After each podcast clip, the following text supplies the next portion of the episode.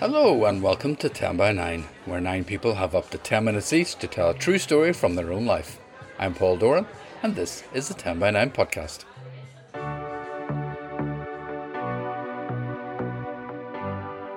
Padraig Ó and I started 10 by 9 in September 2011 in the Black Box in Belfast, and we love it.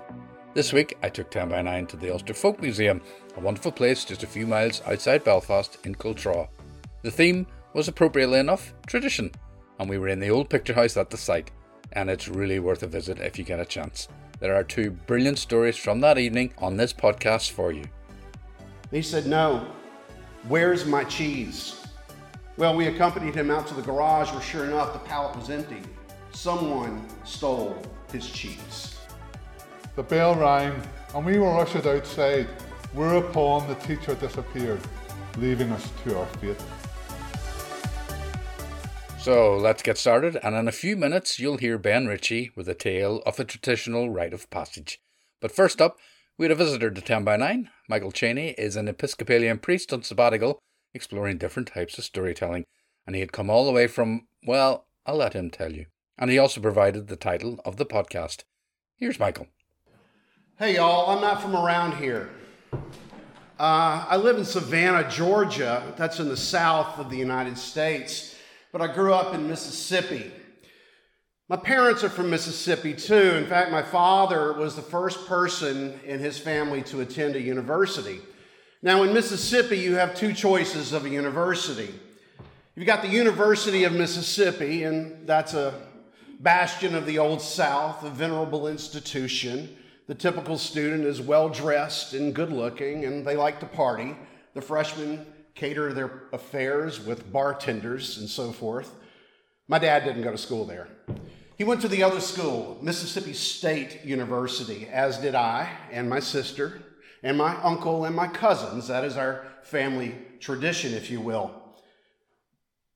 But we've got something that Ole Miss, the University of Mississippi, is called ain't got. We've got a better football team. We've also got some warm collegiality, and we've got cows. And where there's cows, there's cheese. Mississippi state cheese, now we call it state cheese. It sounds rather institutional, as if the government gave you the cheese, but it's, it's quite delicious. My father, as a young graduate, was very proud of the dairy tradition at our agricultural institution. So before I was born, he was ordering state cheese to give his holiday gifts. At Christmas time, he would distribute this to his friends. And I got to tell you, the cheese is quite good. We've got cheddar and Edam and Vallagret and the ever so complex jalapeno loaf, which is beautifully marbled with ribbons of jalapeno pepper in it. We're not entirely sure what kind of cheese it exactly is, but it is delicious. You grate that stuff, put it over some nachos, bake it in the oven, and it's the perfect snack during an American football game. And the best football game, of course, is that football game between the Mississippi State Bulldogs and the Ole Miss team. And they have an obnoxious cheer. It's so obnoxious, I won't share it with you tonight. Don't be too disappointed. now, my father's friends who are Ole Miss fans are his favored recipients of a gift of cheese around the holiday time. He orders plenty. And he traditionally distributes the cheese in person on Christmas Eve. He's got a friend, Gooseo, we call him the Goose. He's got this convertible, and my father and the Goose get in the convertible, and it doesn't matter if it's the middle of December and it's freezing cold, the top always came down. And they fill the trunk, you call it a boot, with cheese. And his friends from Ole Miss would get in the car, and they would drive around delivering my father's gift of, of cheese. All lifelong friends, despite their rival football teams. So their Christmas Eve excursion concludes in the late afternoon after all the cheeses have been delivered. The final destination of their Christmas Eve is the best Christmas party in town that's put on by our Jewish community. Yes, we don't know why the Jewish community throws a great Christmas party, but it is a great Christmas party indeed. Everybody's there the Jewish community, the Episcopalians, the Roman Catholics, the Irish Catholics, the Greek Orthodox, the full gospel African Methodists are there. The Lebanese community, the Chinese community, and even the Southern Baptists. They have a tendency to sneak off to the broom closet to drink a little beer so nobody will see them. But on arriving home from the Jewish Christmas party, my father usually takes a nap, eats a few nachos made with that jalapeno cheese loaf, and then we get ready to go to midnight mass. And this is how it's done. It's a family tradition. It's the way it's always been done. But over the years, my father's Christmas cheese orders have expanded, they've grown, and he began to keep the cheese in the garage where it was nice and cool. It won't all fit in the refrigerator. Some years ago, Christmas Day, I believe, fell on a Saturday, so the Jewish Christmas party was on a Thursday night. And my dad and the goose decided they would go to the Christmas party, then deliver the cheese the next day. They went to the party, they came back home, and my father was nonplussed. He came charging into the kitchen saying, Where's my cheese? And my mother thought he wanted a snack. She said, There's some in the refrigerator. Would you like me to make you some nachos? And he said, No. Where's my cheese? Well, we accompanied him out to the garage where, sure enough, the pallet was empty. Someone stole his cheese. And I mean all of it. Well, the next day, we all assisted in gathering containers of flavored popcorn to deliver as alternative gifts. He was inconsolable, but it only got worse when we returned home. And in the place where the cheese once sat, there was a note. And it was a note that was comprised of letters that had been carefully cut out of the newspaper and glued to the piece of paper. It said, if you ever want to see your cheese again, cheer for Ole Miss. this could have been the worst holiday on record. Cheering for Ole Miss was completely out of the question, and none of us were under the impression that if we did cheer for Ole Miss, we'd ever see that cheese again. So we held fast to our commitment to Mississippi State's football team. On Christmas Day, we ate the rest of that jalapeno loaf in the refrigerator finely grated, served over nachos, and baked in the oven. It was the best state cheese I've ever eaten in my life. It was rare that year and appreciated. You know, every December, I look forward to a package from my father. He still sends me cheese. And I know it's coming. I get the mixed box, got the cheddar, the Edam, and the jalapeno loaf in it. My children and my spouse, who's from New York, have all come to appreciate that particular flavor of the holiday season. We're a cheese kind of household. And nothing makes Christmas or a football game quite as special. But as for my father, he still drives around town on Christmas Eve delivering cheese as a Christmas gift.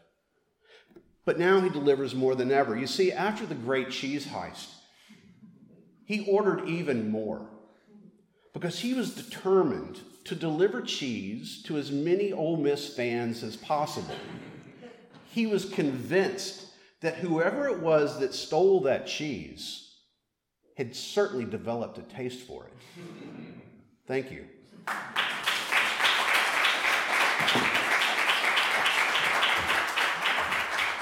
I want to take you back to early September 1971 when, as an extremely apprehensive 12 year old, I stopped momentarily at the bottom of the drive of my new secondary school. I say momentarily because there was a stream of red blazers forcing its way up the hill, and I didn't want to draw attention to myself, as if I wasn't already identified as a first year with my impeccable uniform and the shiny new brown leather school bag. Up to this point, I had been walking with my friends, but they were going to another school at the far side of the town and I watched them walk away enviously, jealous of their safety in numbers. Large gates opened out onto the road, funneling, sucking us in. Facing the inevitable, I jumped into that stream and allowed myself to be carried along, a minnow in a sea of sharks. Keeping my head down, seeing only shiny black shoes and well pressed trousers, I tried to block out the chatter around me. Was it chatter or the gnashing of teeth? Once or twice I looked up, only to be met with merciless reptilian eyes and knowing looks which eagerly anticipated the feeding frenzy ahead. Suddenly, passing the 11 plus wasn't all it was cracked up to be. A couple of hours later, after a lecture from an extremely imposing principal about standards and responsibility, we were assigned to a class and then led out to a mobile classroom. As we walked along, it became clear that we were no longer the big boys we had been in primary school, but we were now at the bottom of the packing order, or was it the food chain? Ignoring the vast array of textbooks and copybooks handed out during those first three periods, my classmates and I watched and became more apprehensive as the minute hand on the clock over the blackboard crept towards break time. As another teacher droned on about the school and its standards, we looked at each other helplessly. We were about to go over the top with no weapons. The bell rang, and we were ushered outside to get some fresh air. Whereupon the teacher disappeared, leaving us to our fate. Like servants of the dark Lord, they appeared, as if from nowhere. They lined up against a wire fence which partly separated us from the main block of the school. Some looked like the gunfighters we watched in westerns, lounging up against the saloon bar, confident in the knowledge that they were the fastest gun in town. Others looked like those gulls that wait to pick off baby turtles as they scramble from underneath the sand and try to reach, rush to the sea. At some unknown signal, they swooped down on us. No army snatch squad could match the merciless efficiency of those older boys who hunted in pairs. Whooping with delight, they selected their first victims. This charge caused it to scatter, every boy for himself, no pretense of united we stand or safety in numbers. I decided that it was safer to get to and stay in the middle of the melee, hoping that the slow and the weak would be picked off first and I could be overlooked. I might just survive until the end of break. In reality, we ran around like headless chickens, ducking and diving, but these were experienced hunters and they easily picked us off one by one. By now, the hunters' whoops were accompanied by the yells and screams of the hunted. I hadn't had a sheltered upbringing, but I heard more swearing in that 15 minutes than I had in my own whole life, and even a few new words. Fuck off, you bastard! I'll tell my ma. I'll get my dad. I'll get my big brother for you. All to no effect. Some put up no resistance when captured and allowed themselves to be led away, resigned to their fate. Others struggled and kicked, receiving a cuff to the head or a dead arm for their vain efforts. Suddenly, amid all the mayhem, time seemed to stop and an eerie quiet came over me. I looked around, just as their greedy eyes locked on me. For a split second, I froze, then ran, but I only got a few paces before I felt their talons grip into my blazer. I tried to barge on, but it was futile, for their strength was too much for me.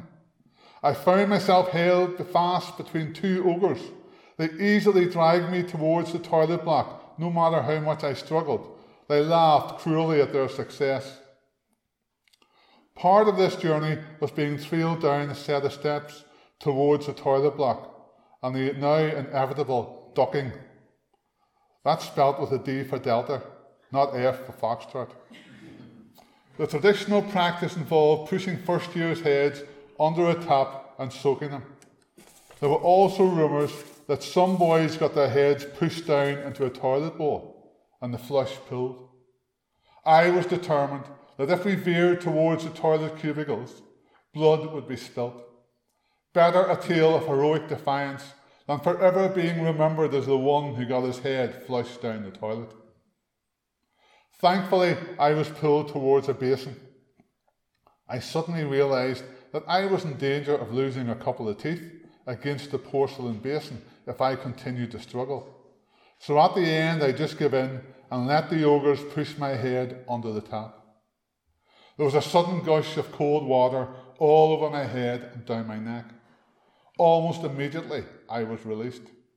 The ogres had completed the kill and they moved off to find someone else to soak. There I was, standing in the toilet block, dripping with water, while around me the toilet block was awash with dripping first years and boys being led to their own ducking. How times have changed. The only good thing was that once ducked, you won't normally ducked again. So I could make my way out into the playground with complete immunity, all the while being passed by others on their way to the toilet block. Then the bell went to signal the end of break. Within seconds, the ogres turned back into older boys who happily walked off to their own classes. We were left to make our own way back to our mobile classroom, or the hen huts as they became known. Teachers appeared and left without making any reference to our advanced appearance. Perhaps they thought it was sweat. Looking back, I sometimes wonder if this practice has some spiritual element. Just as baptism inducts a child into a church community, perhaps we were being inducted into the school community. Then I think, no. They were just exploiting those 15 minutes of immunity offered by the school on the first day of term. And as for us, those hapless first years, the anticipation of the deed was worse than the deed itself. And that was the first and best lesson I learned in my new school.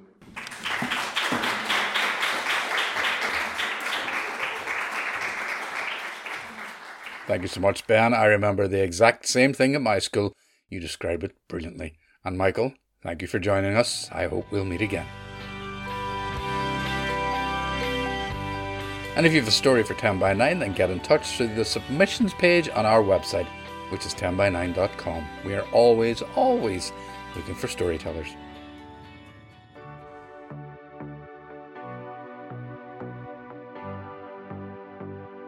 And that is it for this podcast. Follow us on social media Twitter, Facebook, and Instagram. Also, contact us by email, which is story at 10by9.com, or via our website, which is, of course, 10by9.com. Keep an eye out for upcoming events and themes, and please, if you can, tell as many people as you can about the podcast. It is the best way to get noticed. Thanks to the lovely people at the Folk Museum, to our wonderful audience, and all our storytellers but especially Ben Ritchie and Michael Cheney. I'm Paul Doran, and I'll be back with another podcast soon. But for now, bye bye.